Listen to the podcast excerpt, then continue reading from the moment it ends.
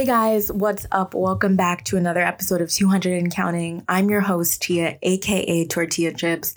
You know what it is. So I wanted to start this episode with like a little caveat because it's no secret that these episodes are not coming out as frequently as they were first advertised. You know, originally I was like every 2 weeks, and then now that just has not happened. But I just wanted to say that, you know, I put a lot of work into these, writing all these scripts, doing all this research, making sure that it's funny, making sure that everything is right, finding all these sound bites, and then I edit it myself. So it's a whole process, and I would rather my content be quality than force myself to churn out a bunch of stuff just to have a bunch of episodes out. So for those of you who have been listening and stuck with me and listened to every episode, I really genuinely appreciate you, especially because looking at my numbers, people go back and listen to the episodes, which makes me feel really great. When people message me and they're like, oh, I love your podcast, I listened to whatever episode, I really, truly appreciate it. So I want you all to know I'm going to be trying towards the end of the year and early next year to do more episodes, which means some will probably be shorter,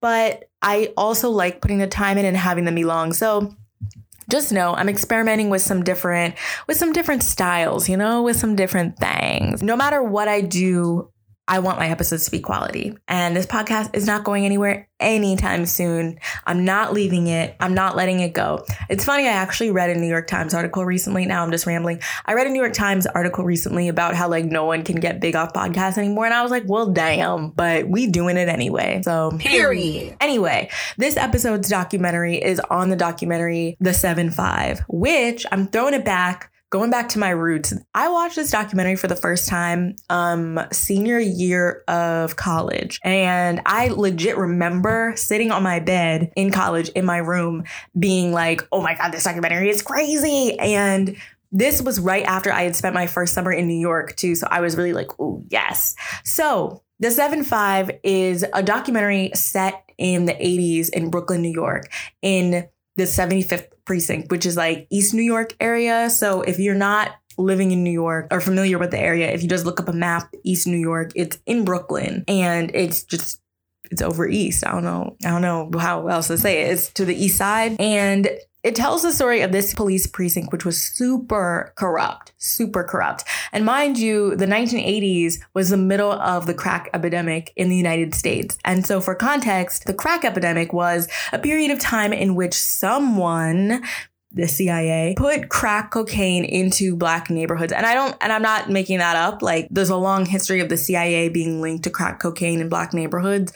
Look it up. I'll do an episode on docs about that too, but that's a whole other issue. Anyway, this was in the middle of the crack epidemic, which was sweeping through inner cities. So during this time, there were like a tons of crimes, not just in New York City, but in other cities too. But New York obviously has millions of people in it, so that just made it worse. There was a cop in the NYPD at the time, in the 75th precinct, named Michael Dowd. Mikey's just crazy. Michael Dowd was a crook who ended up wearing a cop's uniform. He was a criminal.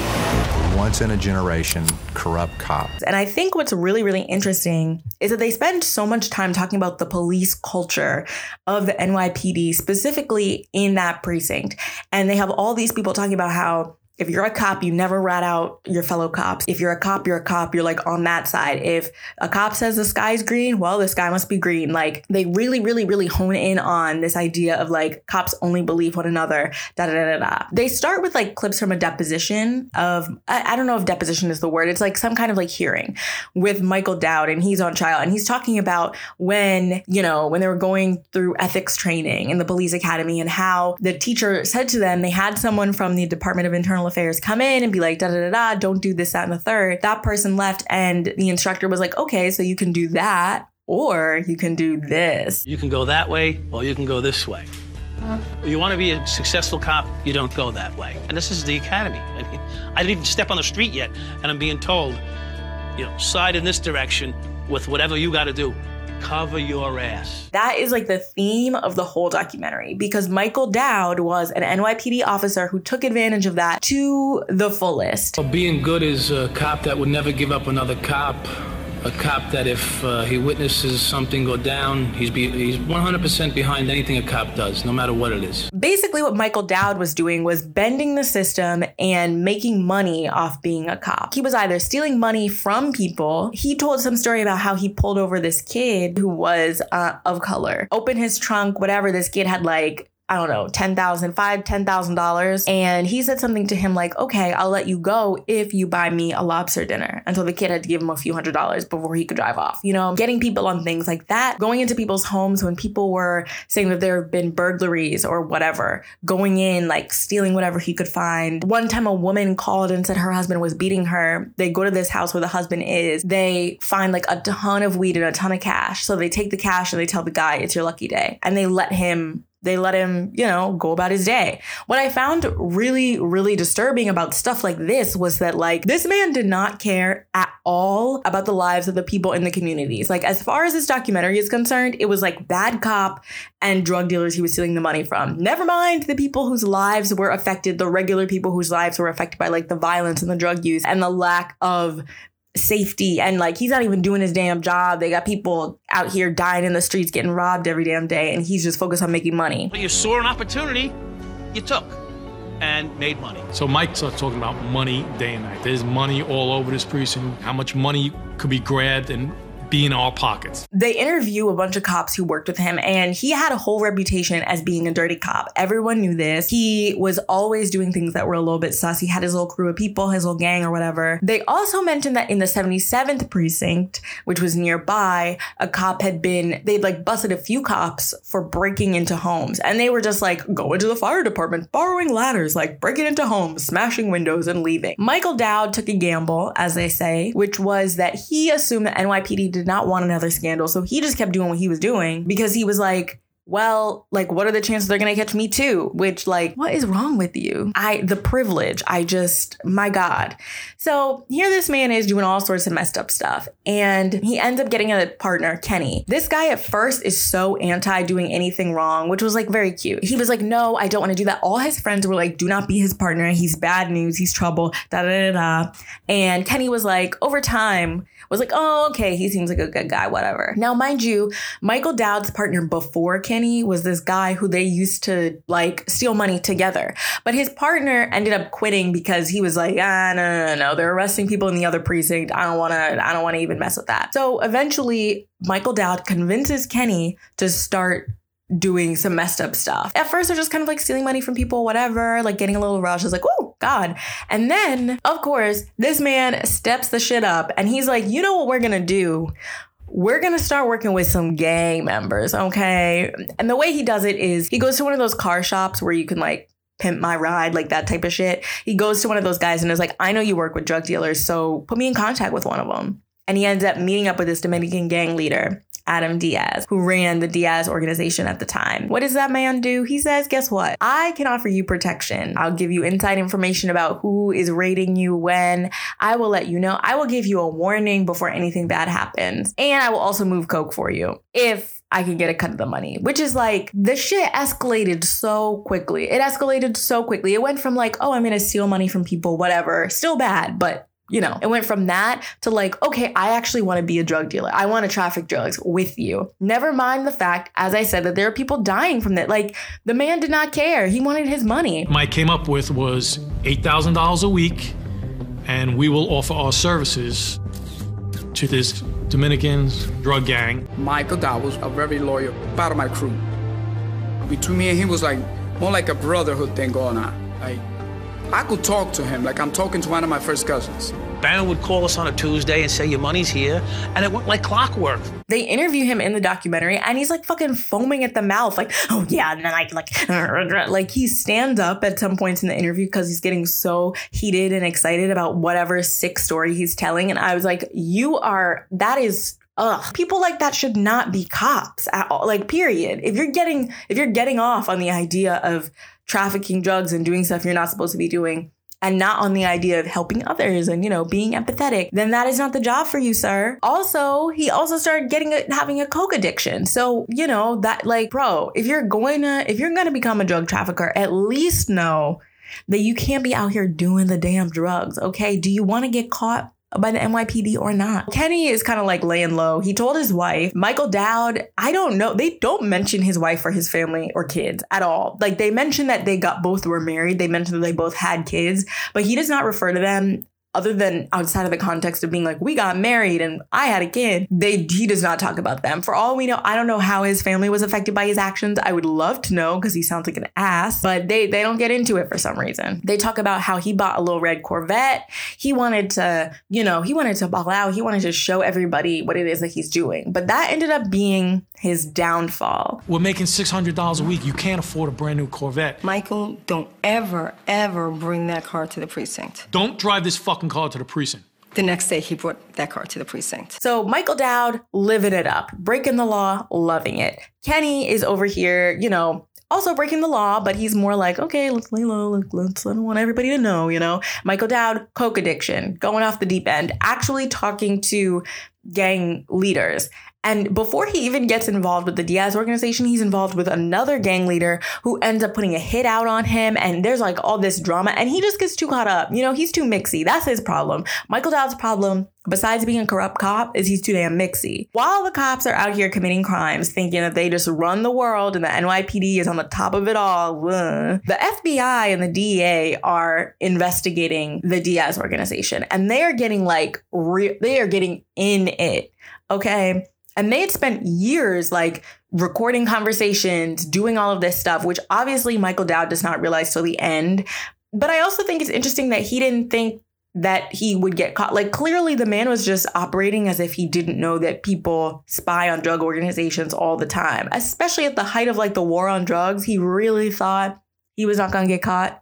Really, the FBI was investigating them. And so eventually someone is like, oh, yeah, they're actually working with a cop. And they're like, working with a cop? What? And they said usually they don't even believe stuff like that. But their source was so reliable. They were like, what do you mean? What cop? And they were like, I don't know. They call him Mike the cop and he drives a little red Corvette. And it's like, OK, well, whose dumbass idea was that? Michael Dowd. Now, if he'd just driven a normal car, he honestly would not have been able to be so damn recognizable, but he was not laying low.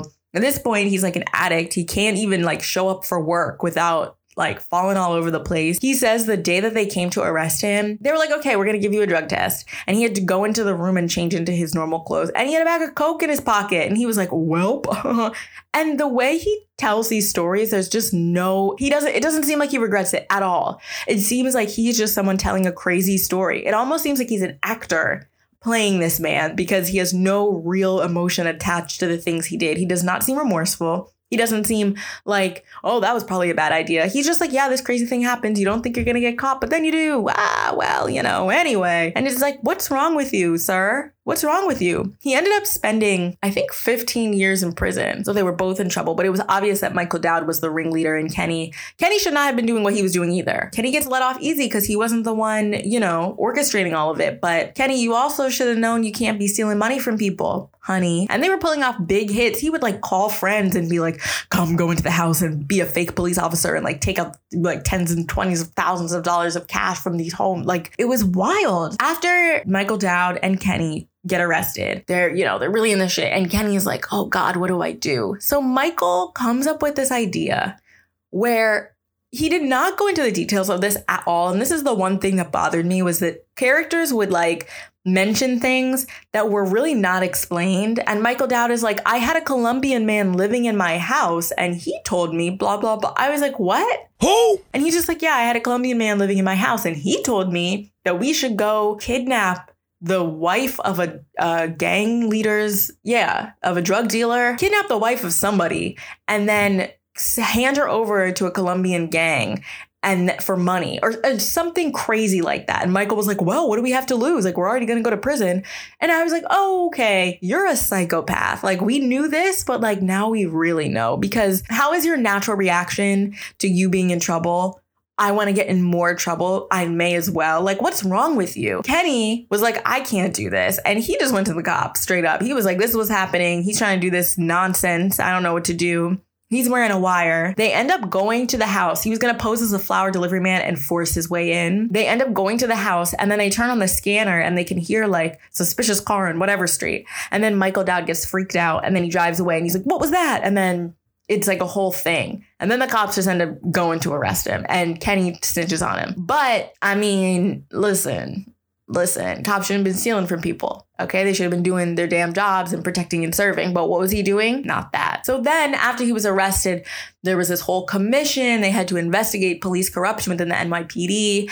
And then a ton of other people got arrested and they were like, oh my gosh. But did they realize, oh, maybe there's a problem with this system. Maybe we foster an unhealthy culture that targets minorities and puts, you know, people in positions of power that shouldn't be. Did they think about that? No, they did not. They were just like, all right, let's arrest these cops and then keep pushing, you know, mind your business, fix up New York, do whatever. It was a crazy story. It was a crazy story, especially given the fact that all this stuff happens in real life all the time.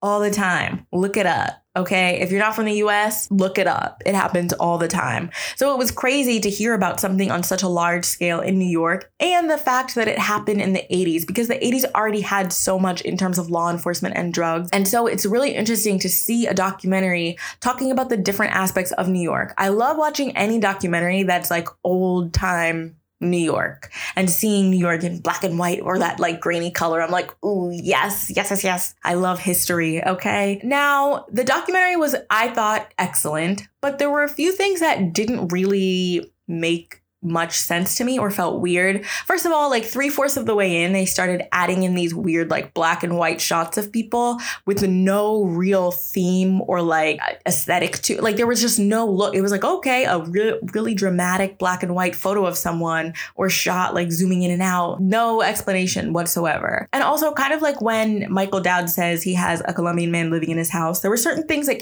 that people would say in their interviews and they were never elaborated on. Like it was just kind of like, oh yeah, and then I did this thing. And then it's like, no, I'm gonna need you to break it down because you guys were doing so much. I need you to break it down. Like I need to know, you know? Even though the documentary is about Michael Dowd and it's about the NYPD and specific to a certain event, I think that more could have been done to talk about the people whose lives were impacted. Families, people who were witnessing these things, people who had to live in these neighborhoods even after they found these corrupt police officers. How often does it still happen today? You know, what happened after that? What the cycle probably continued, and there were still people who had to deal with the consequences of this and who were living in these locations.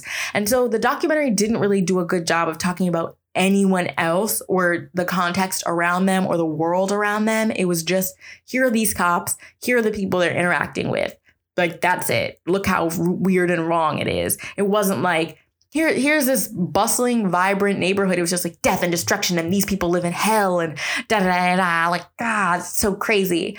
It kind of painted these communities as just lawless, just, you know, free-for-alls. And these cops took advantage of a situation rather than painting them as like, oh, these are vibrant communities where people live that are going through hard times. And then you came in here and you just made it worse. It made it seem like this was already a hellhole and they just took advantage of it when they should have abstained. And I don't know if that sounds as bad when I say it out loud as it felt watching it. It felt like they didn't humanize the rest of the people in the story, because I think that the people in the communities are just as important in this story as Michael Dowd, as those cops, and as the drug dealers that they were working with. You know, there's more to it than that. Overall, I give this film 5 stars. After I just ranted about it, I would definitely give it 5 stars. This is one of my favorite documentaries of all time. This is almost Thin Blue Line level. I shouldn't even compare it. Thin Blue Line, great film by Errol Morris. If you have not seen it, I'll do an episode on it one day. It's classic documentary,